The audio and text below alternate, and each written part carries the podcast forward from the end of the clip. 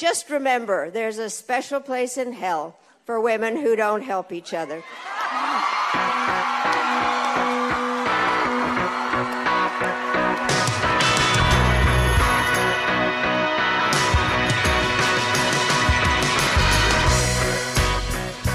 In the culture wars, there are no winners, just podcasters. Only a few are willing to risk their lives in the face of some of the dumbest ideas to have ever captured human civilization.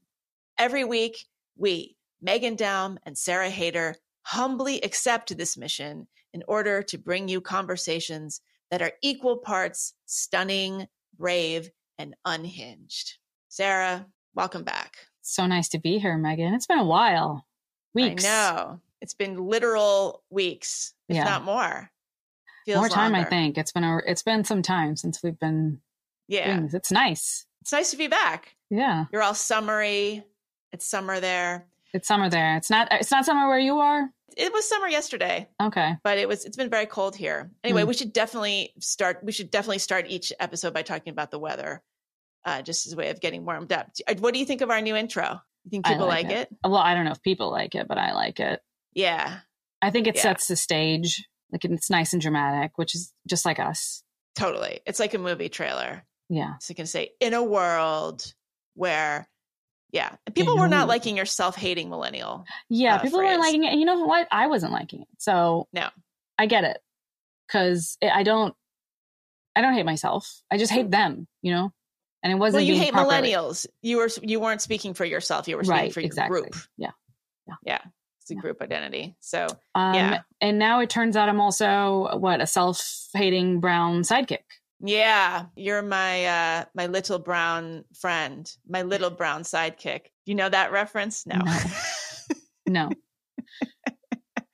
It's from Sounds the original, racist. the original Pink Panther. Oh, from the okay. original Pink Panther. What is the original Pink Panther? Like the cartoon? Peter Sellers. Okay. Peter Sellers had I don't think they had this in the remake. So Okay. the brilliant original Pink Panthers with P- Peter Sellers, he had this uh this sort of um a- assistant, this sort of uh um valet uh named uh Cato.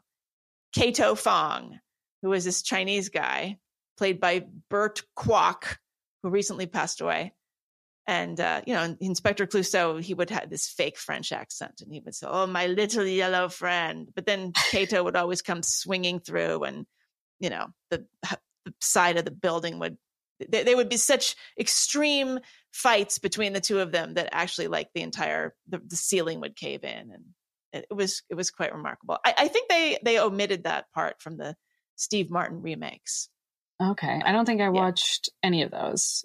All I know from the about the Pink Panther is the cartoon of a little yeah. Pink Panther. Yeah, but that's it. right well that was yeah so that was later but uh same henry mancini music but the pink panther original films with peter sellers are actually one of some of the funniest stuff i remember ever seeing but i have a very immature sense of humor unlike you Yeah, I'm extremely Very sophisticated. I just don't have a sense of humor, and that's what it is. that's not true Um, okay. that's not true So, So- what? Uh, it- so, so- we had a f- really fun time getting yelled at by um, two women who do that professionally, Saira Rao and Regina Jackson.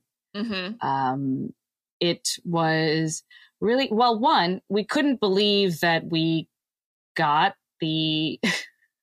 we we we even got them to say yes. I think Yes. people don't know that because it was just like very. it was very random and unexpected. Uh, I can't believe I can't believe that it that it happened. Megan, how did you do it? How did I do it? Yeah, it's my um my my magical booking powers. Right. So Saira Rao and Regina Jackson, in case anybody missed that episode, are the entrepreneurial force behind uh, Race to Dinner, which is an outfit that um, they are. Saira is a South Asian and Regina's black woman, and they go to white women's dinner parties. Uh, and those white women pay them thousands of dollars so Saira and Regina can interrogate them about their racism. Uh, and they also have a book called uh, White Women, I believe, and has a, a white tear on the front. So uh, they, I have to say that they are in, in the sort of uh, ecosystem of race. Uh, I'm not going to say grifters. I'm going to say race educators Mhm. out there, Mhm. public educate, pub, Div- public diversity Inc. and the educators. diversity uh, Industrial industrial complex. complex. Yeah. Yes, they um they're perhaps not the the highest regarded. They're not the most in demand. So when their book came out, I thought, oh, I they're not getting a ton of media. I, I wonder if they would come on our come on our podcast. I assumed they would not.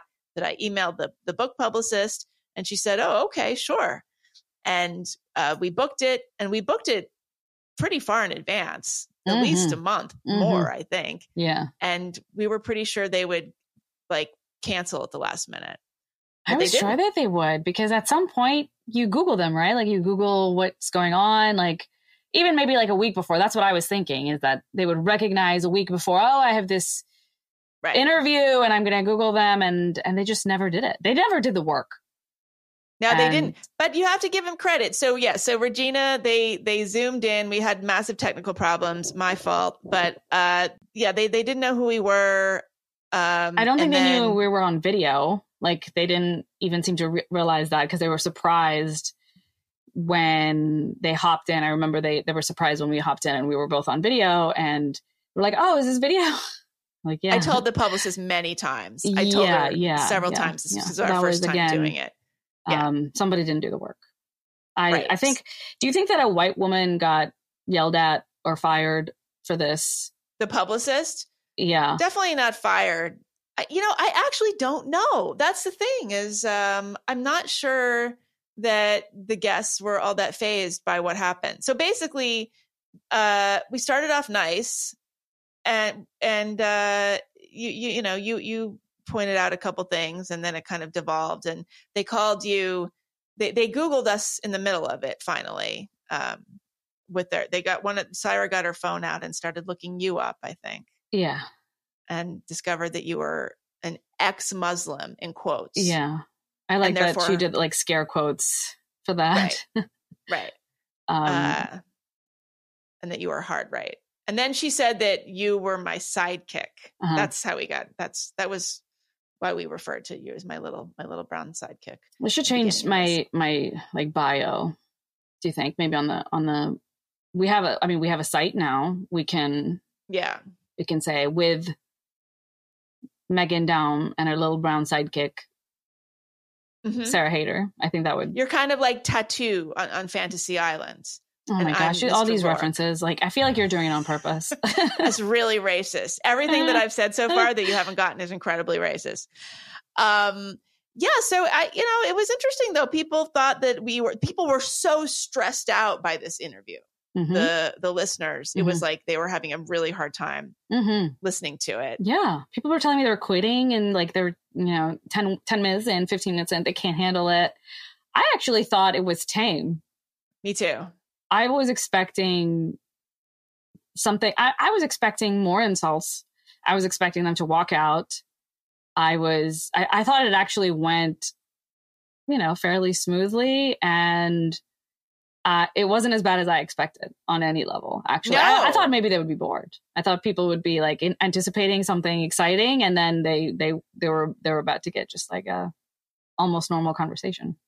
I know it really speaks to the degree to which people expect fireworks No, or yeah, or not. Actually, like what counts for fireworks and Yeah. what counts for controversial now yeah. It's pretty tame.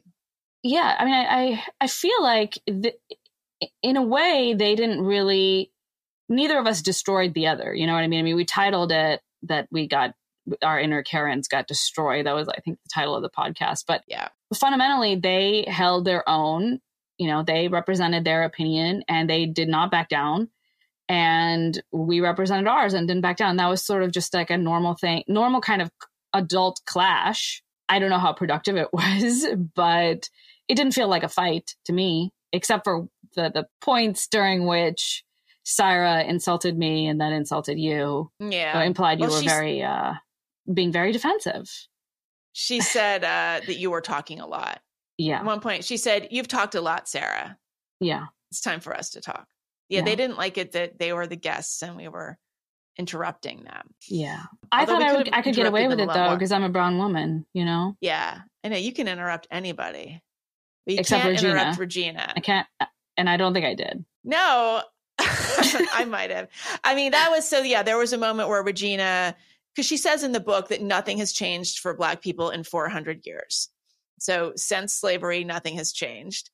And uh, I said, well, is that hy- hyperbole? Is that just some kind of stylistic choice in the book that, you know, you, you sort of use this kind of rhetorical style?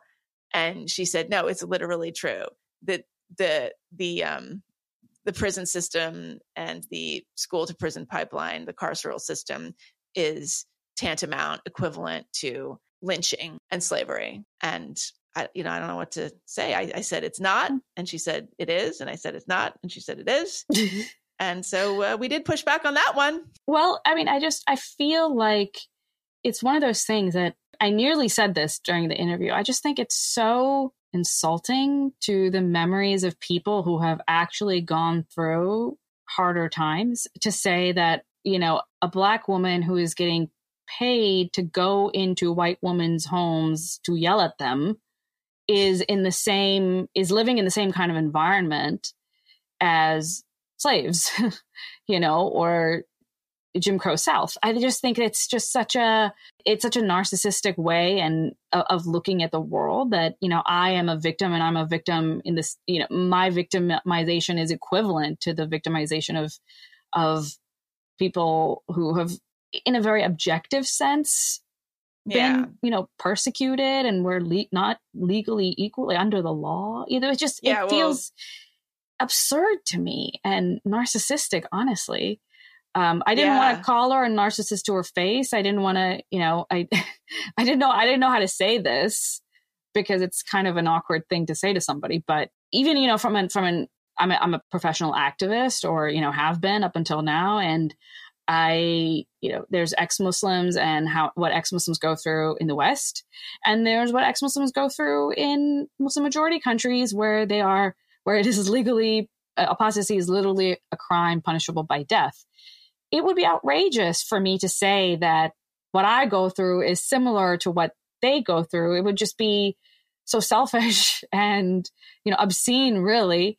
Um, and it's interesting to me that that the same kind of claim keeps getting made in different ways by anti-black or, or um, anti-racist activists and isn't really challenged by by many people. Yeah, it's just part of this whole sort of baseline vernacular of hyperbole. Mm-hmm. I think we live in this. I mean, the fact that we we called our episode Regina and Saira destroy yeah, in yeah. all caps our yeah. inner Karens, and obviously that's a play on that trope that you see with the YouTube videos and like the, the clips get names like that because the algorithm has shown that that's what gets more clicks and catches more eyeballs, and unfortunately, you do have to sort of play that game. But that I just feel like we're in this world where every single thing is turned up to 11, every single point, no matter how simplistic or even wrong, just gets hammered home and people don't don't question it. And mm. and it's like the combination of of hyperbole as as the baseline setting and postmodernism, right? Which has basically said if you have an idea, if you think something, therefore it's true, anything can be kind of, you know, if, if you sort of manifest some concept in your mind, it's just as valid as something that is a material fact. I, I think that's what, what we run into there. Um, yeah. Yeah. I, so it's hard for me to, because it, from, from an activist point of view, you know, if you are a quote unquote true activist, you know, you're trying to make changes in the material world. You know what I mean? There is something that is unjust and you are trying to change that reality not the way people feel about it but like what what what it actually is um and you have realistic goals i think we touched on that at the end of the conversation where i was uh, you know just alarmed by their rhetoric, but then at the same time, not satisfied with their solution, which is just, you know, where people are dying every day, you know, and it is nothing has changed in slavery. And our solution is dinners with white women. I mean, it just feels or like call mean, your if, congressman, right? Yeah. If the problem is as dire as they claim that it is, it this solution just isn't sufficient at all, right? And beyond what Saira and Regina do, this can be applied to all kinds of online activists who are just like hashtagging and you know, Yeah. you know, tweeting a lot. And it's like if if things are as bad as you say they are, you really have to take some real steps in the real world. And you know, this solution is not sufficient. So what are you doing about it? Yeah. And I was a little confused too because I think I asked her at one point, what what do you want us to do when you Yeah. see something happening on the street, when you see a black person being harassed by a police officer, I guess. I mean, unfortunately, I most of when, I see black people being harassed on the street, it's usually by other black people, but okay. And then if can you imagine if a white person were to step in that situation? Like, no Yeah. but I think her logic was then you should like step in and say something. And then I asked her, like, is that, are you want us to like physically step in and be like, hey, everybody, look what's happening. Take out your phone and film it. I suppose that plenty of people are rising to that occasion. Um, but then she sort of just said, like, I don't know, vote a certain way and stand up, go to go to protests, go to rallies. I mean, look, I don't think it's really fair to put all of this on them. I, I think that they're the, the sort of the contract that Saira and Regina are making with the public isn't so much we're going to solve this, but that we are we are offering this. I'm not going to call it a service, but this experience to you. and if you would like to buy it, you will have this kind of experience. I think like. Everybody. I mean, that's, they. That's a very charitable perspective charitable. because they Kim. do sell it as you are helping you you are helping the cause by putting yourself through this that's what they're selling the white women who who buy these who who, who take part in these dinners like in fixing yourself in making yourself less racist you will you know have this indirect effect on society and you will make society less racist and help take care of this problem i think that's their that's their solution that's their model but it's interesting to me that they can't point to you know something practical something clear on the ground that would help make a difference. Um, it- and i think it speaks to the uh, strength of the initial claims that they're actually making. So a lot of people got mad at us because we didn't push back on the uh, i think i think it was regina who said that uh, black people are just getting killed by police officers Yeah. all the time Yeah. and a lot of people you know when the episode came out were upset with us because they felt that we should have pushed back on that um and we thought about it i thought about it Oh, I thought about Yeah. it. I think we, if there were thought bubbles above each of our heads, I think they would be pretty similar. So the calculation there is: Do I derail the conversation right now? Yeah. Like what, twenty minutes into it? yeah. And also, do I have the statistics in front of me? I mean, the problem with statistics about police shootings is that there are several different versions. Hmm there's diff- there's gradations within them. There's different variables. And i i mean what do you think? If if we had like suddenly somehow hit them with a bunch of statistics about police shootings what do you how do you think they would have responded very badly. I don't think they would have i think they would have hung up that's you know? What i think too. I think they would have hung up because it it seems to me that that um that specific thing is such a fundamental cornerstone of their belief system that if you attack it directly they're gonna you know they're not gonna engage with the rest of it at all and they're gonna just simply leave the conversation. Because they do know that once that is you know uh put under scrutiny um you know if if you really start to talk about the reality on the ground and maybe it is not what they say it is then everything else kind of collapses because that's a necessary that's a necessary foundation. Yeah. Yeah. I mean it reminds me of when trans activists say trans people are being murdered at this alarming rate. Yeah. And if you were to say, well, actually, it's it's almost always tr- trans, you know, trans women of color who are sex workers who are being murdered by customers, other people involved in the sex industry. and it's not clear um, that they're being murdered because they're trans they're you know it, it, because sex workers are murdered at very high rates period Right. I mean, they're probably murdered at a higher rate than a non-trans sex worker because, like, if they have a, a, a John or whatever Yeah. you call them, that who discovers that they're trans, that they could be murdered in that situation. Apparently, in Brazil, there's a very, very high murder rate of Black trans women uh, involved in the sex industry, and so the, the statistics from Brazil kind of overwhelm all of the statistics. Anyway, but my point is that it, it, once you start to make that argument, it completely shuts down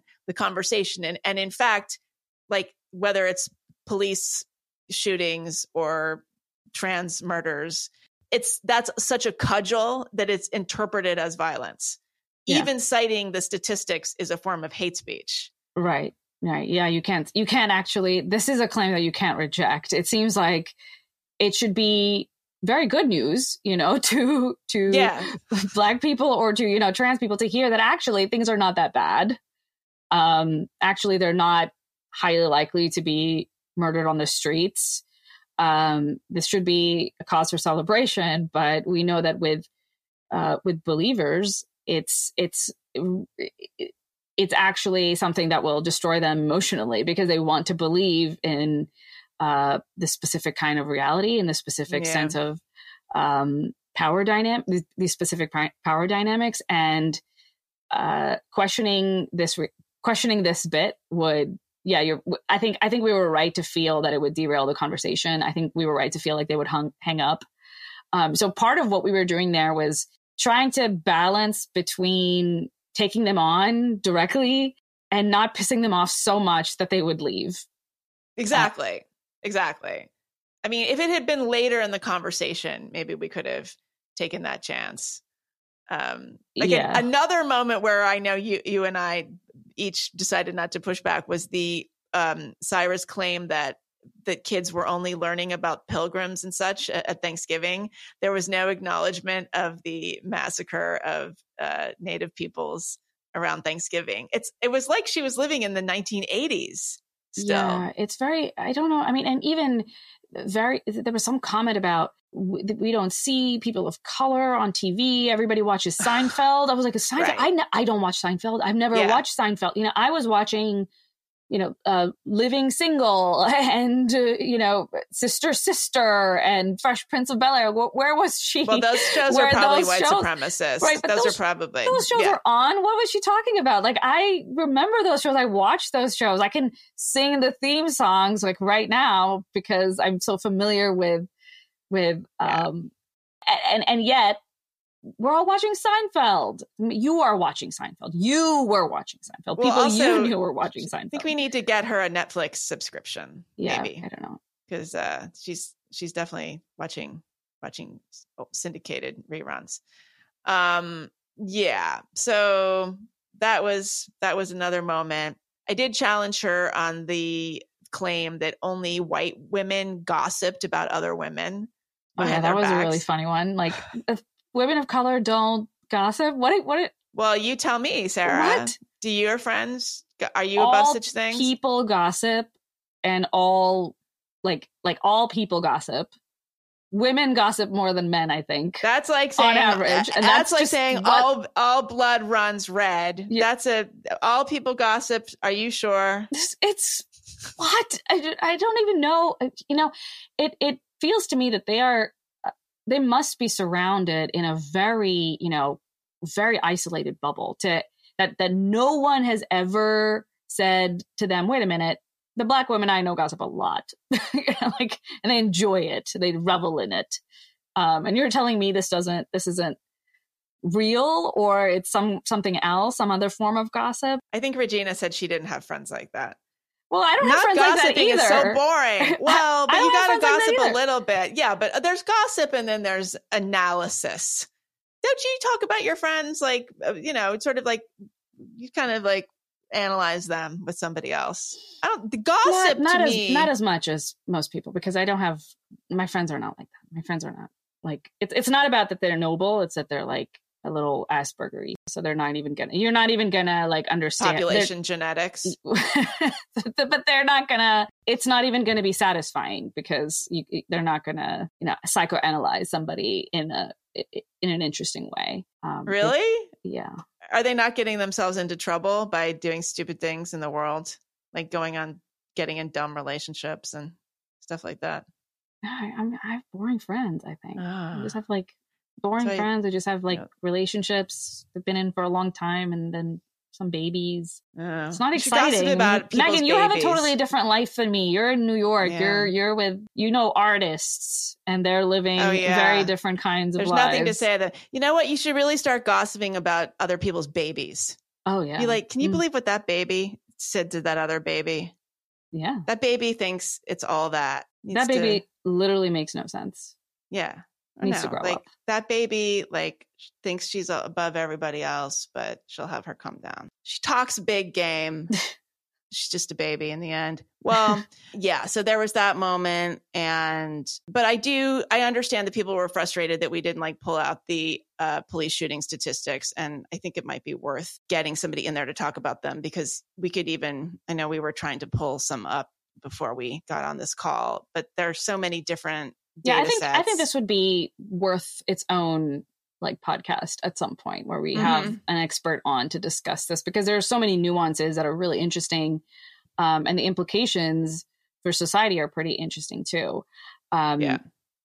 I mean, fundamentally, we are just the, the instinct is to presume that anytime you see uh, differences in outcomes, that there is only one reason for it, and that reason is prejudice. That reason is discrimination. It's that Kendi esque view of the world that has, interestingly, absorbed. You know, it, it's just it's just it's gone just completely mainstream. I thought when Ibrahim Kendi showed up on the map, I thought this guy is not very bright. He's not making clear arguments. He's not that great of a writer.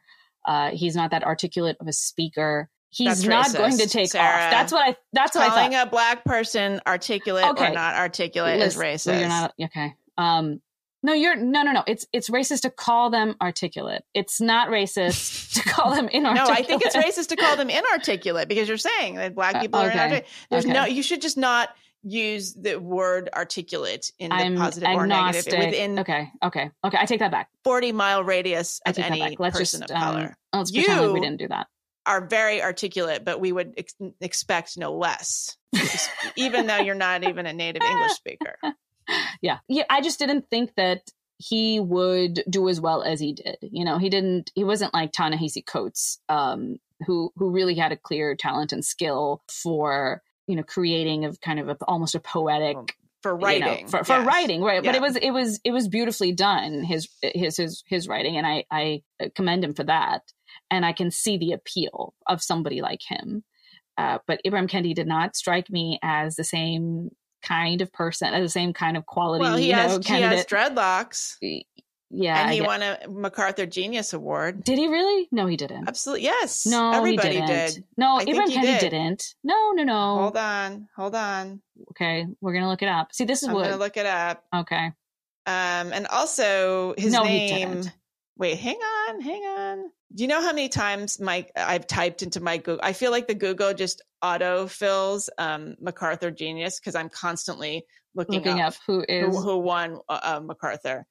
Um, MacArthur, yeah, he's 200, 2021 MacArthur Fellow. no Ibram Kendi totally won a MacArthur in 2021. So he is therefore a genius. upsetting Ta-Nehisi Coates but, also but won a MacArthur. the MacArthur people, they have been like awarding, like, it, I mean, it has meant nothing to the people that I know, like, who, who care about what's going on intellectually and who are the real movers and shakers in the world. I don't think they, I don't think they actually mean It used anything to. anymore. Okay, has it Maybe. ever meant Has anything ever, to right? you? Well, th- I I'm mean, trying but- to. But I think it, in the past it did mean something, and now it means nothing. Yeah, I mean, I remember like. Did Susan Sontag ever get one? I remember reading like she was very. I don't know. I guess she did. You It's know, like so it's many like the people, Obama Nobel Peace Prize. You know what I mean? Like that's what that's what the That's- it's- it's MacArthur just- Genius it's- Grant is. It's Right. It's symbolic. yeah. The no- Obama Nobel thing really pissed me off. I thought he should have returned it. I thought the Yeah. absolute classiest move he could have made was to say, "No, I don't deserve this yet. Like, Yeah. thank you, but no." That would have been It was So eh, that was road. cringe. That was cringe, but that made me think less of that committee. You know, it just made me Yep. it devalued like all the other winners and their accomplishments. Did Greta Thunberg get the Nobel yet? Oh, no, don't say. Just She don't will. stop looking these things up. Sorry. It's so upsetting. Bleep. I'm gonna bleep her. All of out. um you know the meritocracy it's a it's a lie there's I know. there's no every- meritocracy. I, I, I do feel so- that way now It's so frustrating. But um, wait, how do we get on on him? But but yeah, well, he had okay, well, yeah. So he had a piece in the Atlantic a couple days ago or a couple weeks ago. a couple weeks ago so we haven't recorded in a while but it it th- so th- this came So out much a has while back. so happened. much has happened too much X has happened. Kendi has been writing pieces in the Atlantic. There have been weather disasters. There have been mass shootings. This is what happens when we uh when we're not paying attention and we're yeah, not we didn't even get to recording. comment on any of that. Some of those were like very juicy stories, but I feel like they've just they're not interesting to people anymore. Yeah, yeah this was a piece in the in the atlantic March twenty sixth, and Mhm. it's called "The Crisis of the Intellectuals." Traditional notions of the intellectual were never meant to include people who looked like me or he had a background like mine, and that kind of sums it up. But that's always his take. You know what I mean? That's always the take of any anti-racist. Saira Rao and Regina Jackson would say something similar. You know that what what it, they actually did publish a piece, didn't they, about how TV wasn't supposed to include people who look like us or something like that. Um, like there, there's always there's always this kind of whine, a very long Yeah. whine about I'm not being included enough. People who look like me aren't being included enough. well okay so but i mean kendi he he opens the piece by talking about how hard it was to write how to be an anti-racist he says in 2017 i was trying to write how to be an anti-racist words came onto the page slower than ever on some days no words came at all clearly i was in crisis well that you could call that being in crisis or you could call that writing a book hmm um, that's kind of how that goes. And he says, I don't believe in writer's block. When words aren't flowing onto the page, I know why. I haven't researched enough, organized the material enough, thought enough to exhume clarity, meticulously outline my thoughts enough. I haven't prepared myself to write. Um, but no matter how much I prepared, I struggled to convey my research. So basically, he he goes on to say that he has a hard time. He struggled over what it means to be an intellectual because um, he his argument is that being an intellectual or public intellectual anyway is uh, sort of counterindicated uh, with being a, an activist. That you can't have a sort of ideological viewpoint and be an intellectual, Mhm. and that's a a very strange framing, in my view. I actually agree with that. Like I agree with that part of it. I think that that's true. Um, I just think that there's no problem with it.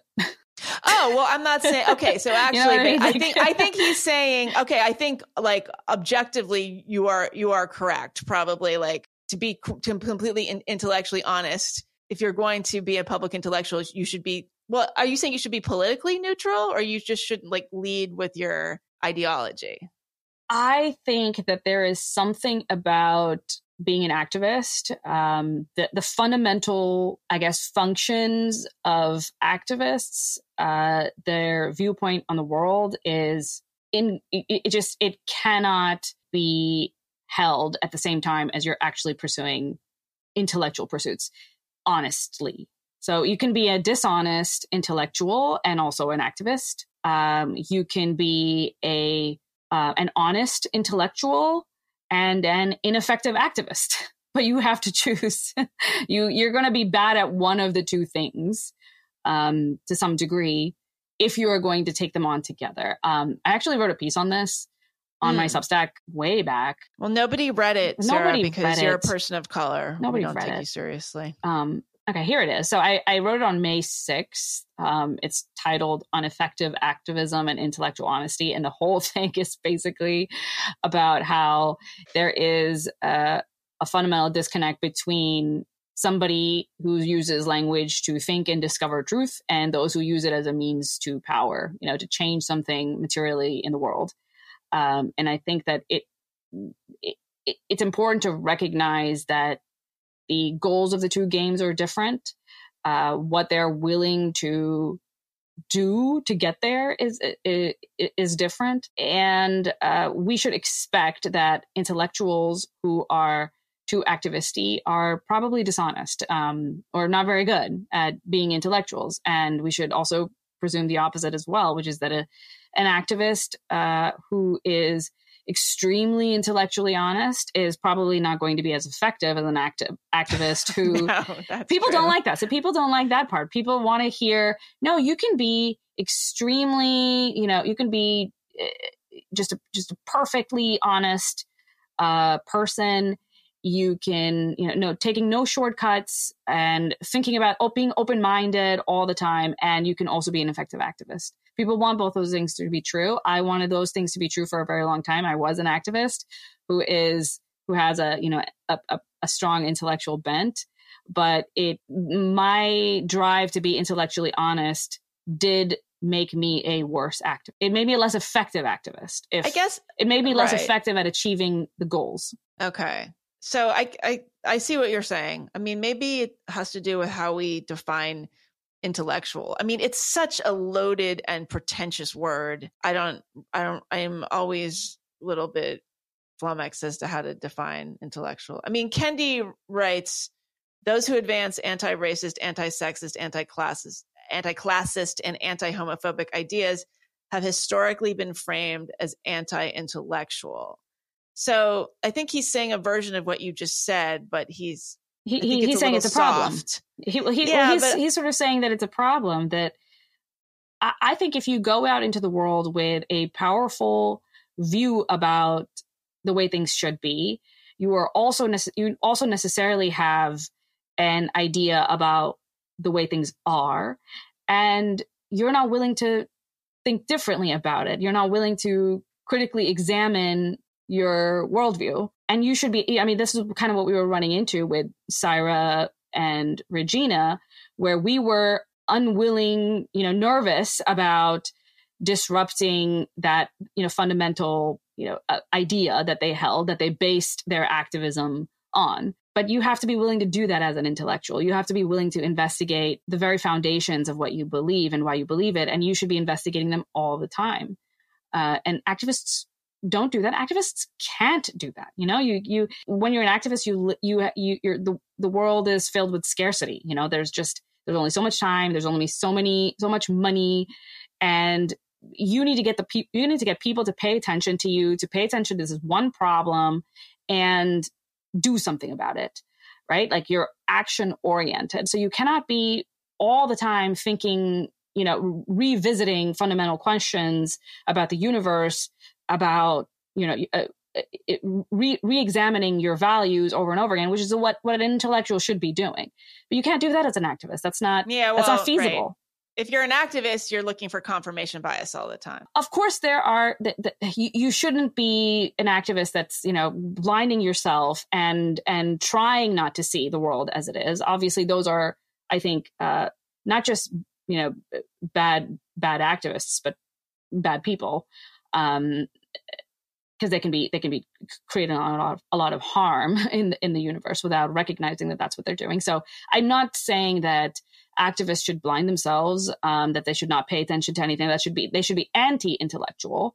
I just think that there's a different there's a different mindset um, to the activist. And it is born out of necessity based on what based on their job based on their function um, and Yeah. we can't expect them to you know like it's like the same thing about like politicians like we can't expect a politician to be somebody who is purely you know ideologically um, uh, uh, principled in the way that you know uh, some extremist politicians are like bernie sanders you know like you can't have somebody who's trying to connect a broad coalition together um, to be an you know an, an extremist who is unwilling to bend to appease one base or another base. That's just not that's just not something you can do as a politician.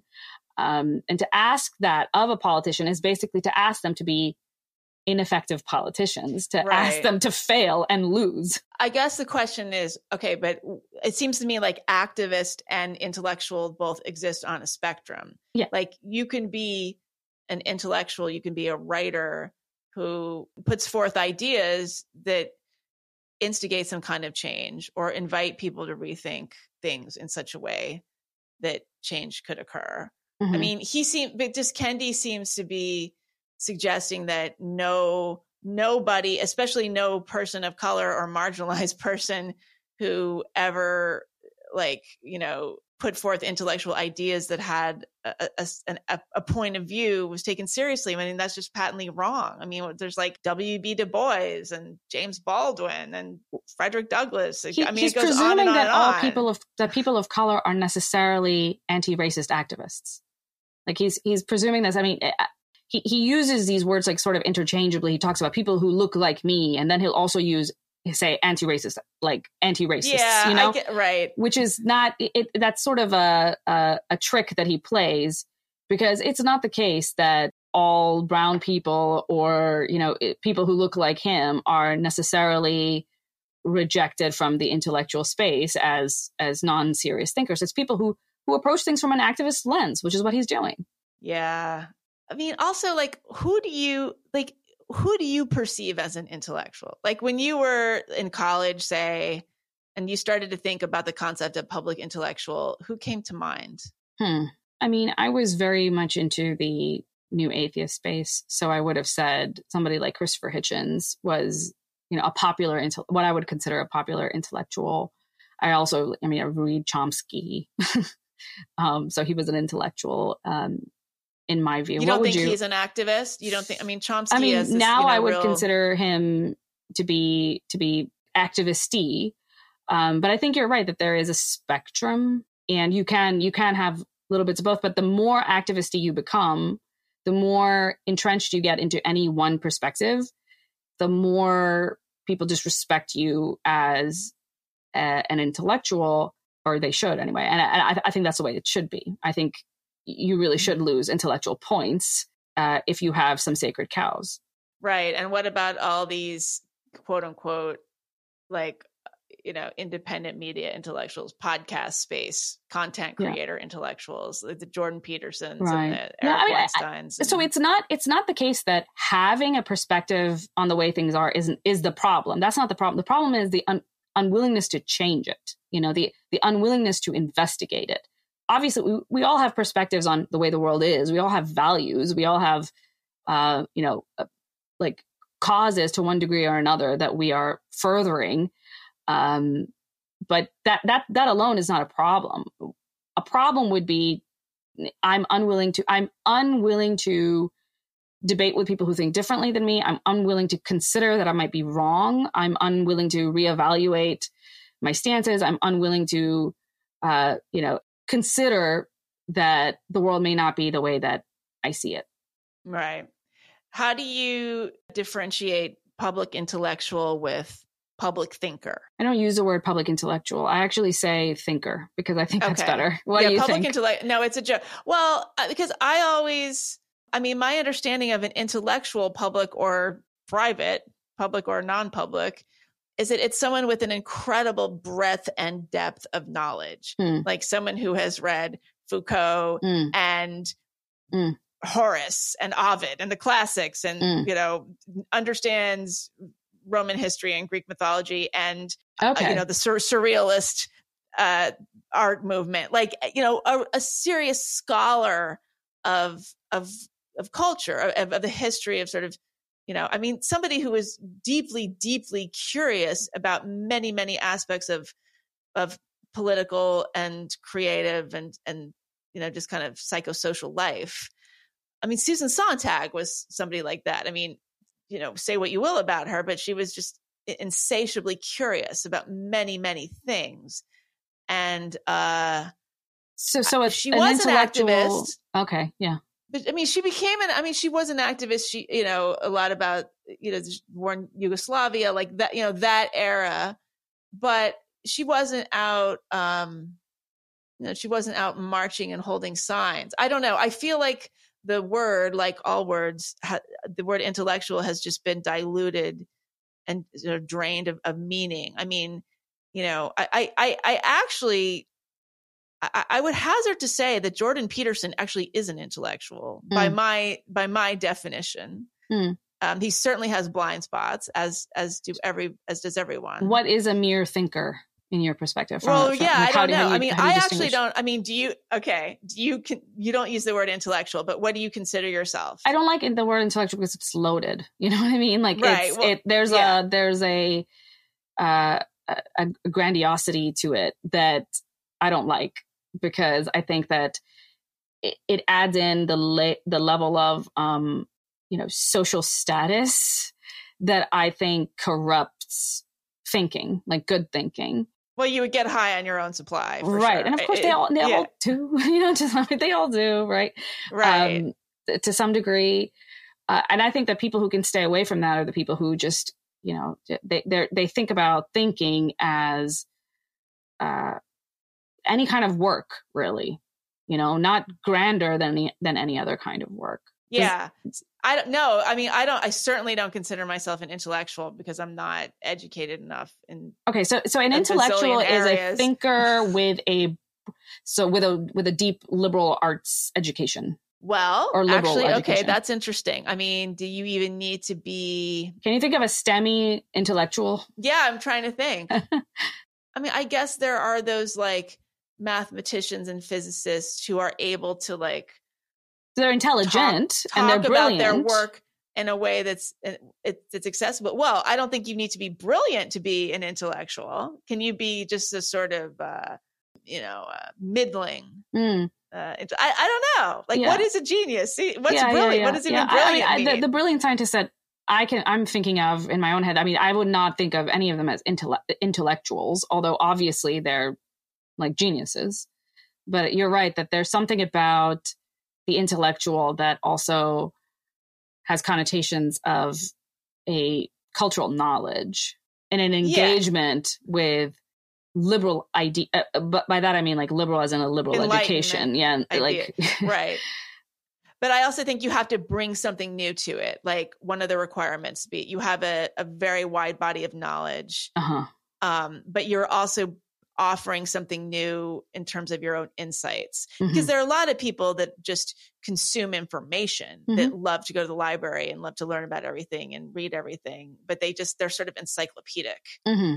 they're not they're synthesized like intellectuals an intellectual synthesizes yes. the the the broad uh you know observations that they are you know uh, collecting in an in a unique way yeah yeah so I would see myself as an observer. Mm. I like to see myself as like a um just kind of a curious observer.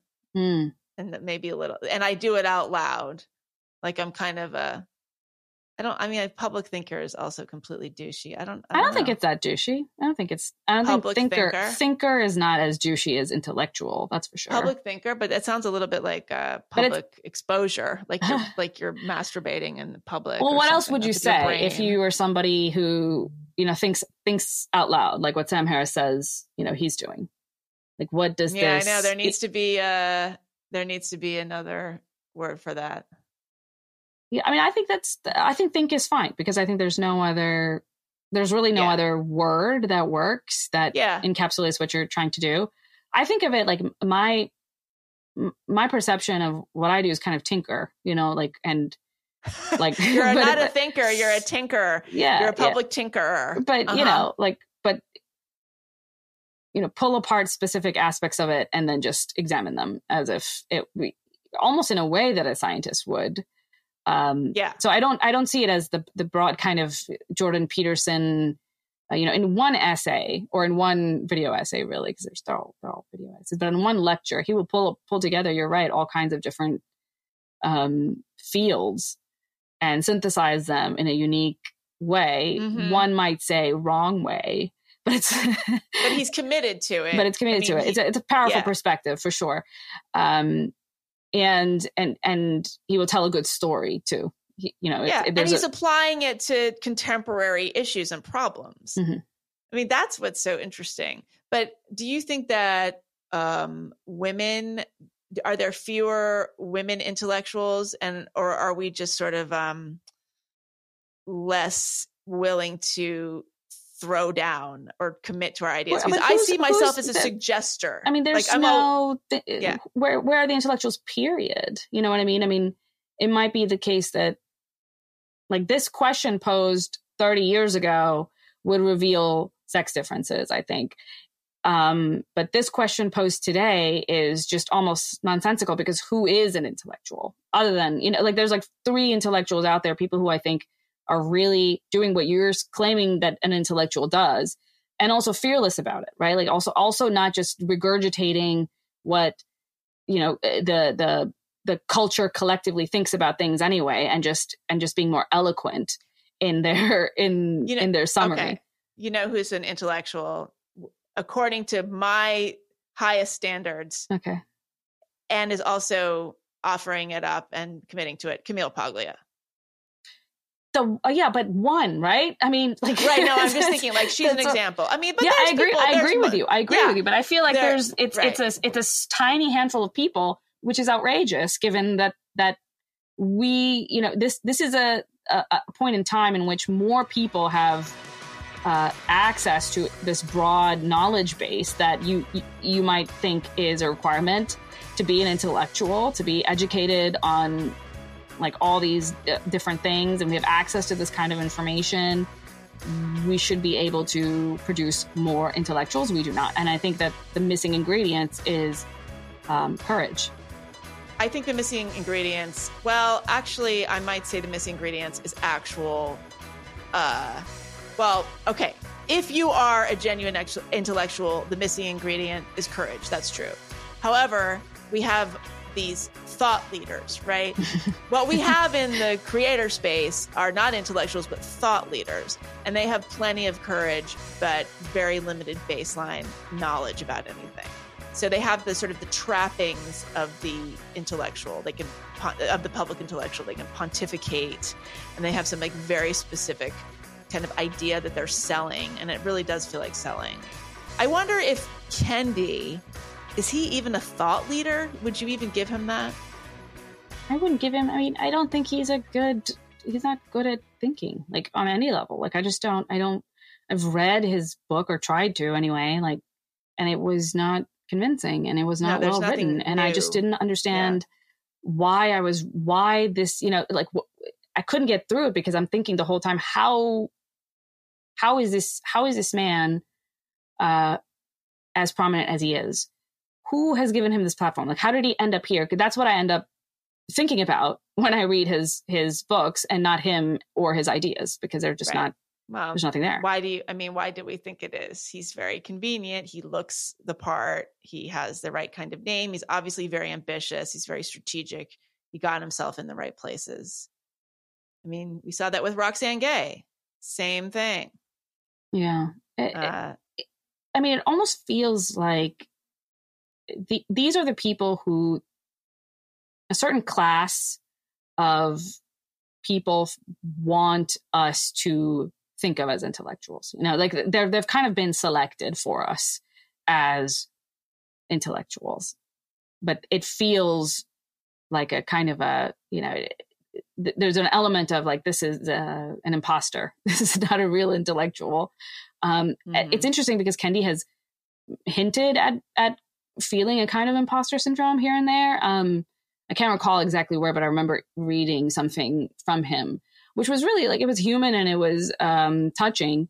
But part of me was thinking, well, buddy, you know, you feel that way because you are because you you know so you it is brave. To, to, that makes it extra brave that he admitted it because uh, if if he is uh, if because it happens to be true. I, I yeah. do think that he is. He, I don't think he's a grifter. I wouldn't say that. He's never given me that that feeling. Well, he doesn't I, need to be because he's being paid by the New Yorker and uh, the MacArthur oh, I mean, well, he is he is making a lot of money, no doubt. Um, but I, I think he genuinely believes in the things that he says, and he's not taking advantage of a situation. That's that's right. maybe maybe that's the way I should okay. phrase it. I don't okay. think he's taking advantage, um, like m- callously taking advantage of a moment um, to to you know uh, get this get his shot. Um, I think he genuinely believes what he believes. He always comes across as genuine in everything that I've seen of him, um, for whatever that means, for however far you know we can take that. Um, having said that, he doesn't belong there. So why is he there? And who does belong there? you know, I agree with you. Paglia belongs there. Um, Jordan Peterson, I think, might belong there. I mean, Thomas Sowell belongs there, and nobody's allowed to talk about is, him. Is he not dead? I don't even. I will keep forgetting no, whether he's, he's, not dead. dead. I don't believe so. We can maybe we could have him on. Oh my gosh. He's No, he- quite old. He um Steven Pinker, I think, is an intellectual. Mm-hmm. Um It's funny because they okay, so all these folks get tarred as conservative or um, somehow, uh, uh, you know, on the bad side. So I wonder if actually, so the true intellectuals have actually been uh, cast out because the dominant force in the culture is this kind of um, very lightweight, socially progressive, uh, the culture is just too- force. the culture is too uniform. Like there's too uh, th- there's always been pressures for intellectuals to bow to you know one faction or to another. Um, but the difference, I think, between 30 years ago or 40 years ago and now is that there's just a, a cohesiveness in what a certain class of people believes. Like there's no, you know, there, there's no variation between what are, you know, uh, between what somebody in, you know, who who works at Yale thinks versus what somebody who works at Yeah. you know like you know, pick a university in the United States and you are going to find people who think alike and that should be shocking that should be unexpected and that should be an indicator that something's wrong pick Yeah. a newspaper a national newspaper that had you know and and you will find just a wide widespread uniformity in in political um, commitments among the journalists and sometimes even the op-ed writers. That should be alarming. Like Sometimes, yes. often quite i mean often, that should be yeah. with the with the exception of what? The wall street journal right? And that's it.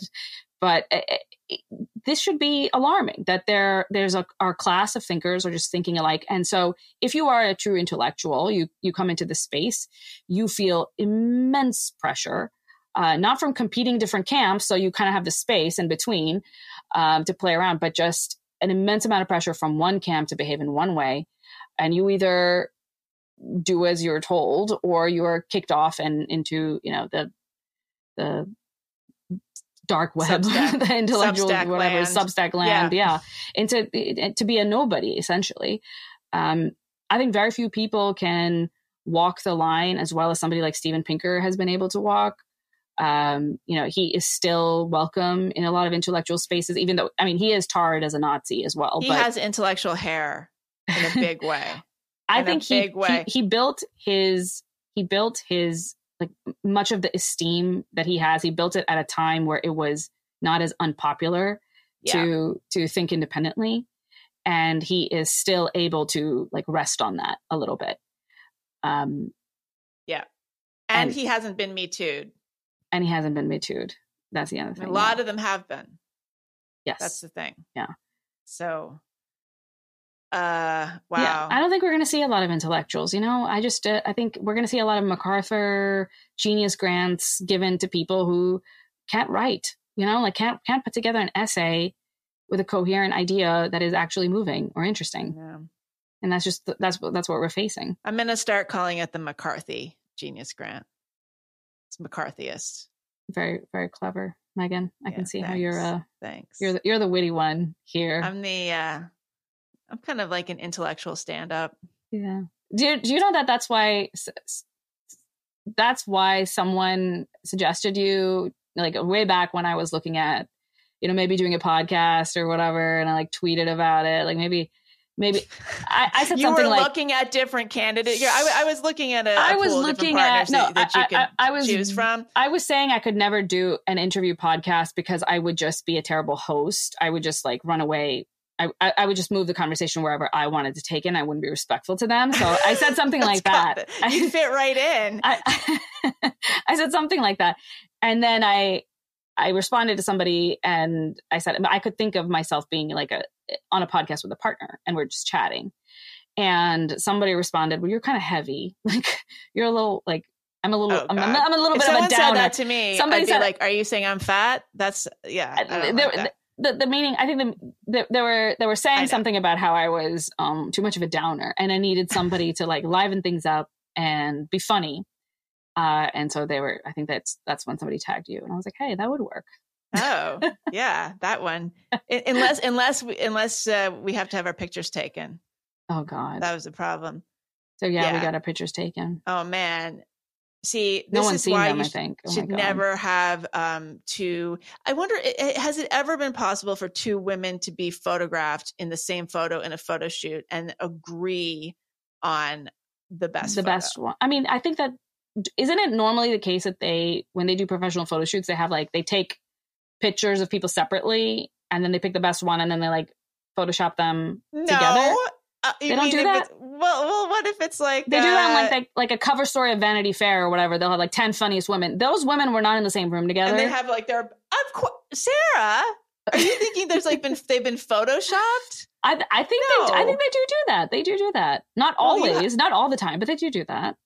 But like you're saying that actresses on a if there's like a television show with two star actress stars or like a movie And they're there's taking like a, promos. You think that like Tina Fey and and Amy Poehler don't get photographed together? sometimes sometimes they do i'm saying some of those photos are definitely they're not they're not in the same room it's just the two best photos of the Okay, well the the next to each problem is so okay, so I don't think we actually stressed this enough in the beginning. So you and I met in person for the first time last month in New York. yeah and I had to come in on stilts. I was literally walking on stilts because I didn't want to disappoint you with my non tallness. yeah yeah you were very uh, human sized it's very um Mm-mm. Yeah, it's too bad. i don't know yeah it, it's a little i i still have like trouble accepting it even after Yeah. you know the whole day that we spent together it was still like okay Huh. Yeah. Interesting. So we spent it together. Yeah, it was, it was very unnatural circumstances. So we were in the studio and we recorded with Coleman yeah uh, in the studio. And then we had to have a photo shoot, which the photographer was awesome, very cool, nice guy. However, uh, we hate all the photos. we hate all the photos i i hate my hair in it i feel like it wasn't done right and uh yeah i just i don't like See, I hate don't my like having my i don't like having my picture taken i just don't like it I No, don't it's like terrible. But I, but at least you hate. Okay, but like at least you could look at it and be like, oh, I hate my. First of all, I don't. I thought your hair looked great. You are much more photogenic than I. oh my god what are you talking about? No, I have about? a That's very strange crazy. face. no, no, you no, I have a very. No, I do. I have a very. I have very weird angles of my face, and so that if shot from certain angles, I can look. You have like great a ang- you have angles i don't have angles i no, just have like I a have like flat so. I look like um. I used to think that I looked like the um the Swiss Miss drawing, like on the on the box of the Swiss Miss uh, Cocoa Mix. Uh, I don't know why she has like braids. She was just sort of like height, sweat, Heidi. No, but I just like I have a very weird You- face. you look like the the blonde woman from uh orange is the new black you know who i'm talking about I, I should because there's probably only one. Yeah, she's she's she's the the main the main character. She gets sent to Oh. prison, and that's the whole The- thing. She was like she gets sent to prison, and she has all these like, you know, I used to get I used to Escapades. get told that I looked like Reese Witherspoon. you do look like this. Um, I could see but that. you know You do. but uh s- i interviewed reese witherspoon once so i got sent i i profiled her for vogue I think i was really broke and uh i mean not that i'm not broke now but i used to be that used to used pay to so much broke. money. I, I was I, well actually i was less broke because i had gigs like this which i would never get now but um i used to do celebrity profiles because they were extremely lucrative and i got paid to do this cover i got sent out to reese witherspoon's house to do a cover story about her and it was a very big deal that she was even letting me in her house. Like this was all negotiated with the press agent and everything and um it was she was tough to interview she was really not letting me in um in any way and at one point i said something like oh you know people say that we look alike and she just looked at me like uh okay like it was the most insulting thing anybody had ever said to her. So I'm never. what? she just not again. know how to do her job? She's supposed to make people feel good. like that's the, most annoying part of that is that she doesn't know how to fake it. She's an actress. her book club is so woke. The thing is, like, it, it was a very complimentary piece, but she was still not happy with it. I, the part of the reason I should, st- I, I cannot do these celebrity profiles anymore is because even that they're if they're like 95% fawning, the 5% that is not, they get so upset and then they don't like you anymore. Um, I know. I think the same thing happened with Megyn Kelly, which I wrote a profile of her and I really liked her. I really liked her. We got along great. We're the same age. We have the same name. Did you tell her She- that you look you thought you looked no, like her? No, but she showed me her. Um, I got to go in her apartment, and Oh, she nice. showed me her like face cream. Diff- she brought out her different like foundations and skin products that she uses to show me. So we oh, have similar complexion and coloring. So uh-huh. you know, we're both in the Aryan nation. Uh-huh. So, um, but yeah, Is she a real something like- blonde? well, I didn't ask her that. Is she? I mean, what- she, what she does doesn't look that like she is. What is Like, what uh, does She real doesn't. blonde No, you're mean? right. They, everybody, everybody does something to their hair, but like, is she actually blonde at all? I'm sure she was blonde as a kid. My definition of real blonde is if you have blonde blonde, as a hair kid. as a that's, kid. that's like every other white kid. and if you have blonde hair, like, you know, like my body hair is blonde But everybody, I, for the that, most uh, part. then it's like most white women are blonde. They can't. That can't be the. No, because a lot of people, people are have, like, blonde dark as arm hair. kids. No, you could have like dark arm hair. Yeah. Well, what I feel like that's a lot of people have different body hair than the hair on their head. yes. And you're saying that the real standard should be the hair on your arm. And if the hair on your arm I don't know. is I'm, I don't know what I'm saying. But what if I you don't have hair real- on your arm? Are you actually Oh, a well- real baldy? Like, are you? No, you- then are you're you- just bragging. um, Have you eh, people that they're like they should have their daughters like their hair lasered off when they're like four or five, so Oh my they never have God. to deal with it. No, I'm I'm kidding. That'll be the next thing. You know, a friend of mine who um she was a teenager like in the 60s, like in the 70s, and she used to talk about how like having hairy legs was all, all the rage with, with women, but only if you had light hair on your legs. If you had dark hair, no good. So she Yeah. said she would dye the hair she would grow her leg hair and then dye the leg hair blonde Ugh, so she could fit in. no, it was so feminist. that is the that is so bad on so many levels. I don't even know what to do with it. I think it worked. oh my It's a god! good it's a good tip. Oh, Yeah. but she's she. That's true. That's true. I remember that. I remember when you know before everybody was shaving in like middle school and stuff. I felt that the girls with blonde hair, like body hair, would just get away with being hairy in a way that Oh yeah. you know women with dark hair just can't get away with it, and it's just um it is it is totally unfair. It It's is totally it unfair because there'd be there'd be girls who if the sun hit them in just the right way, they would just be like lit up, you know. with their hair. with their hair. Yeah, but like otherwise you didn't see it, so you're like, oh, I they're not. know. They I, have oh, I can I can go I can go weeks without shaving my legs if nobody notices. Mm, yeah, well, Yeah. that's uh, white privilege So. yet again. Yeah. But now that we're on Yet video, again. I'm not gonna be able to get away with that. Oh, Yeah. Anyway. Uh well that that this is a weighty topic. So yeah, I don't know.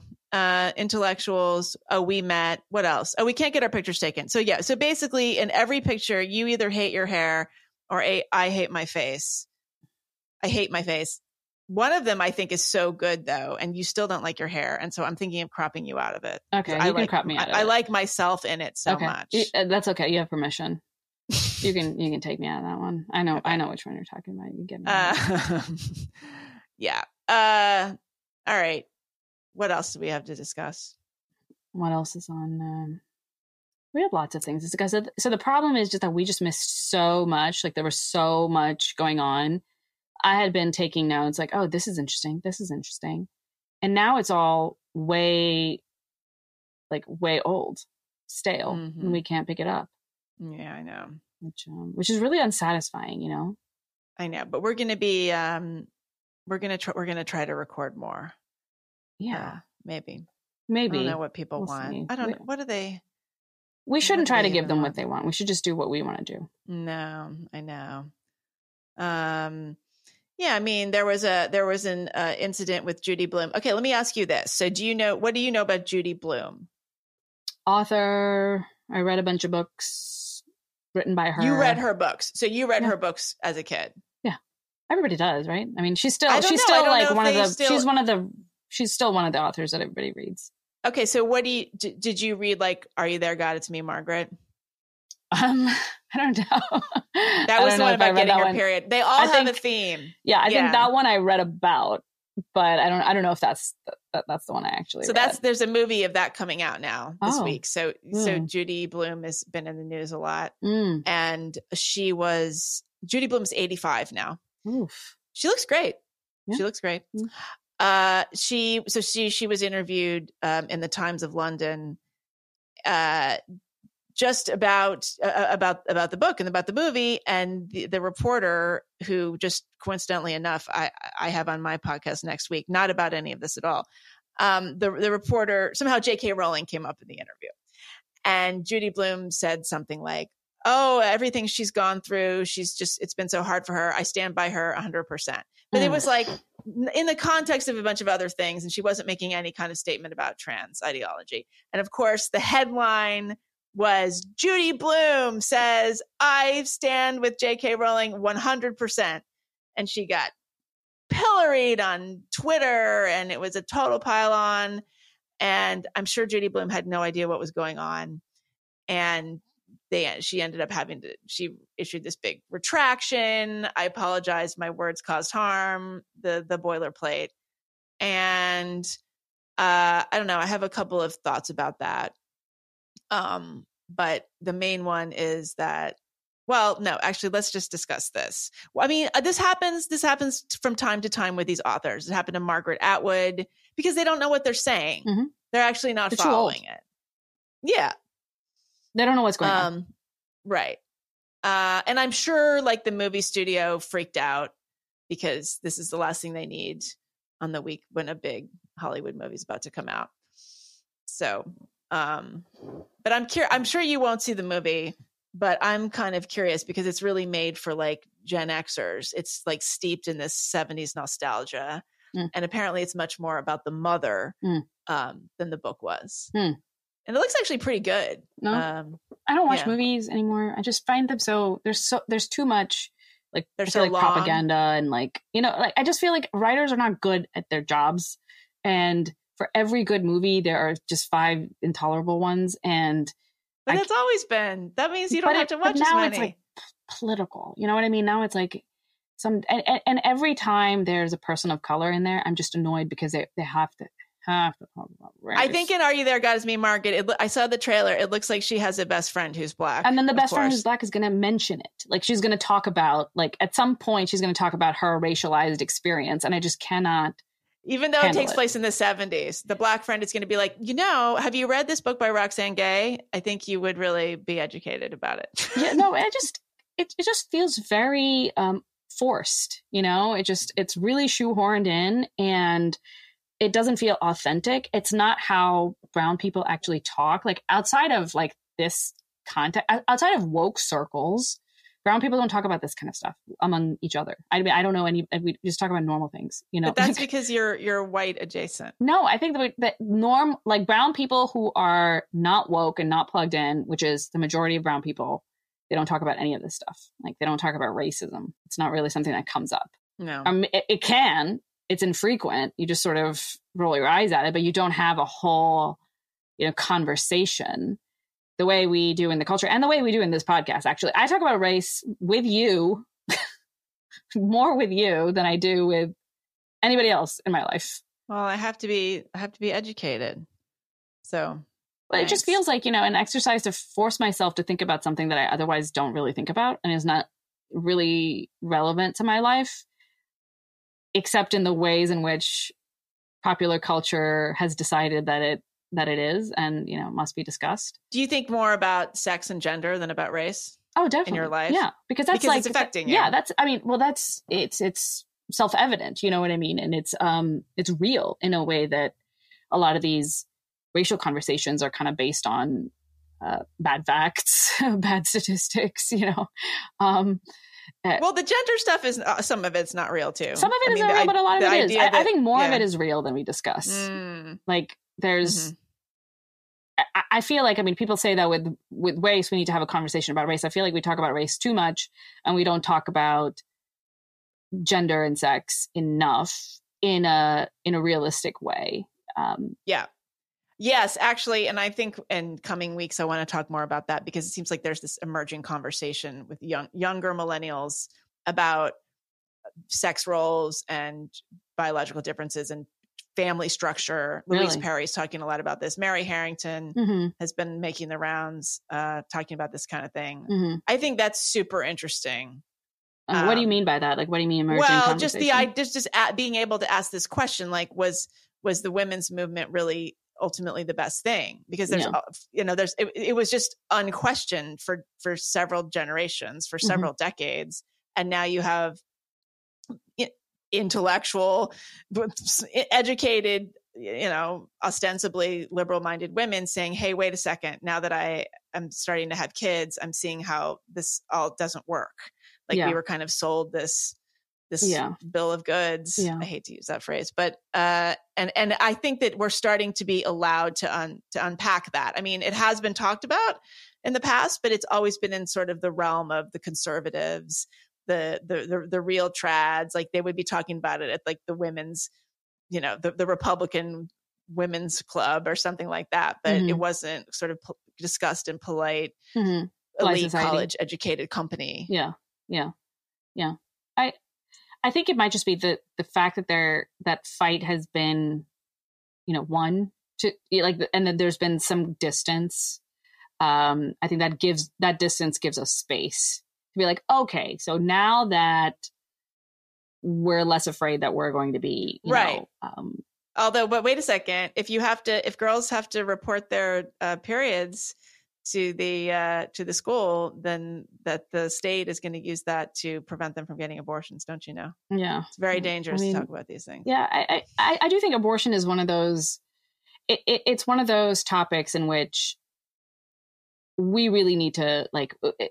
We really need to have a conversation, um, and it kind of feels like the same conversation that we had in the '60s. Hasn't changed that much, but in Mm. every other aspect, I feel that young women have are, living in a society in which you know wh- which which their mothers dreamed of you know like this is what they wanted for their daughters and we got it. And then it's sort of like okay was this really worth achieving? Or um i think more more truthfully like it, it's a more complicated picture in that there's a lot that was worthwhile and it's good that we have it but it is less of an uh, you know a perfect world even here and there were trade-offs um, that I think people don't think about until now, until you've lost something, and then Yeah, you, they didn't you think, anticipate social media. They didn't anticipate online porn. There's Yeah. a million things that they were not thinking about in the 70s, like sex positivity. They weren't imagining Pornhub.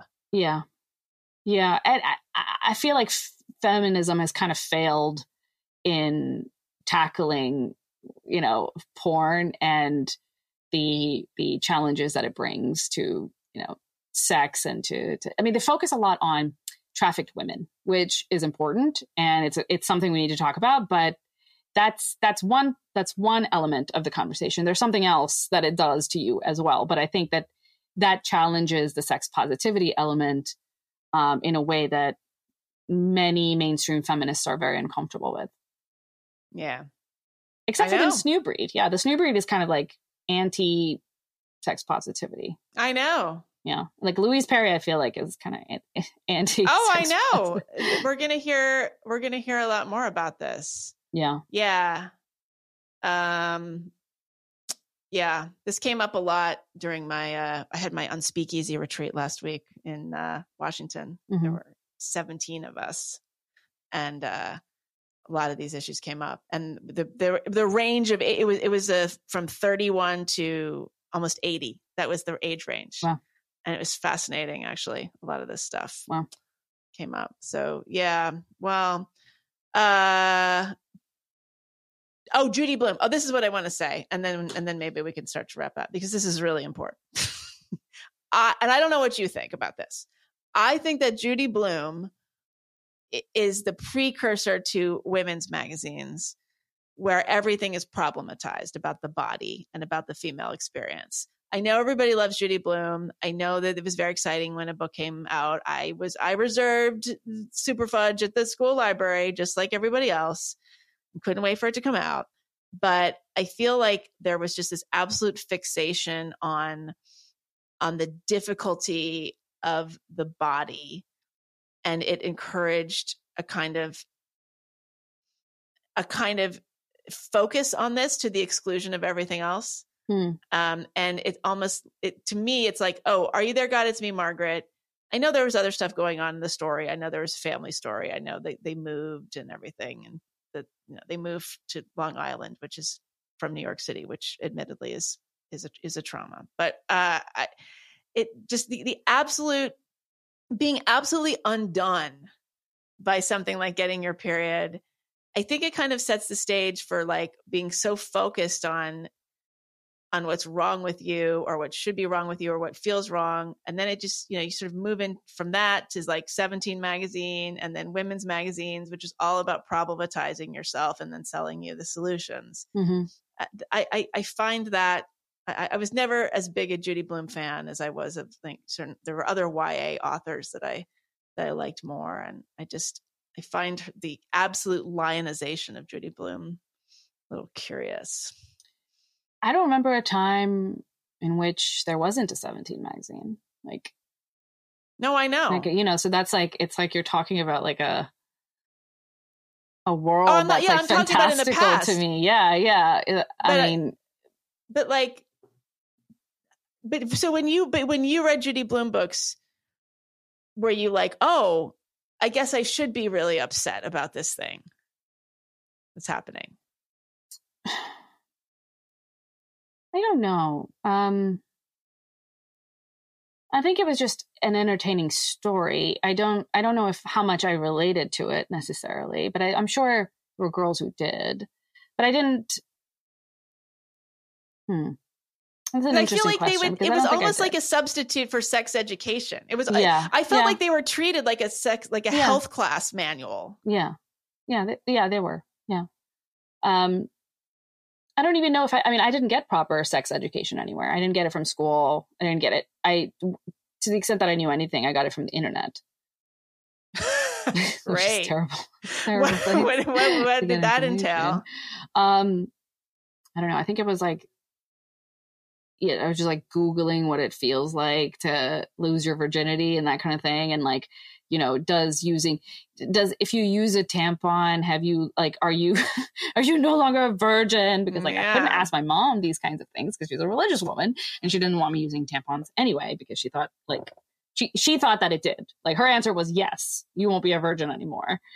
Um, so you can't use those. what if you really love the tampon What what, if- if, you're in love Yeah. what if and you if really I committed to the spe- tampon special feelings yeah for till you know the end of the Then I- hour, then I yeah, think that's okay. okay.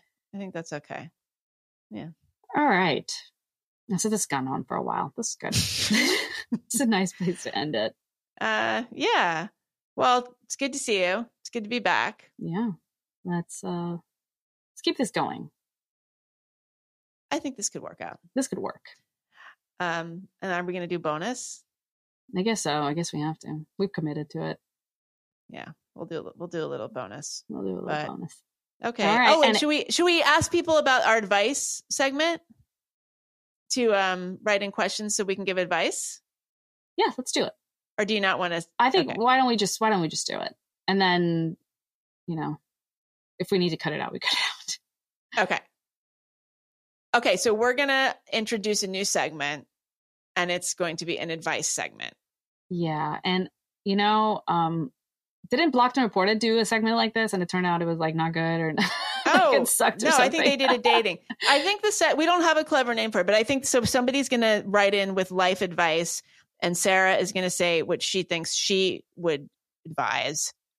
She's going to tell the person what to do, and then I'm going to tell the person what to do. So they have two different, uh, two I- I- different radically under different. informed opinions you know Yes. like you have you you can pick Yeah.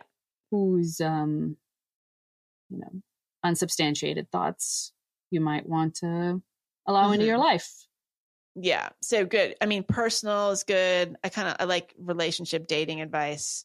I don't want That kind of personals because it's too like love oriented and this is like this this could be about anything You don't have anything to say about that, is what you're saying?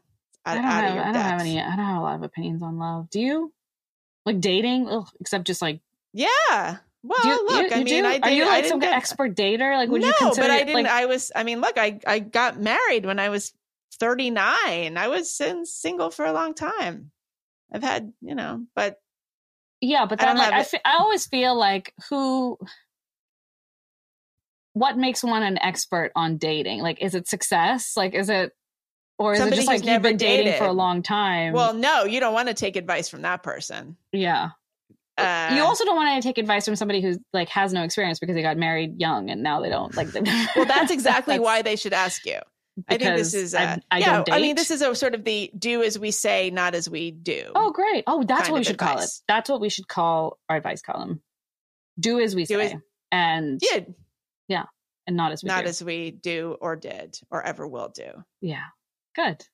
Okay. So write in with that. Leave it in the comments of the Substack. Yeah, and so to subscribe, uh, again, special place, uh, a special place place.substack.com, and you can subscribe there, and you can get access to our comment community, and you can also, uh, yeah, tell us about your problems, and we'll um, we'll solve them. And they should subscribe to the YouTube channel. They should subscribe to the YouTube channel. We have a YouTube channel, and some of us are probably watching us right now. Um, and if like, you subscribe to the YouTube channel, coming back here. They're thinking like, I'm, I'm clicking over to Jordan Please. Peterson video right now. yeah. Oh my gosh, his but his production value isn't like fantastic. Well, maybe it is. No, his daughters. really? Is. His I- daughters. he's got a. His whole daughters. sound stage. Oh, he does. Looks like it. Maybe my information is very dated because I remember back in the day he used to just have like a webcam and it was just like right here, Oh, that. and he was just like weeping in front of it.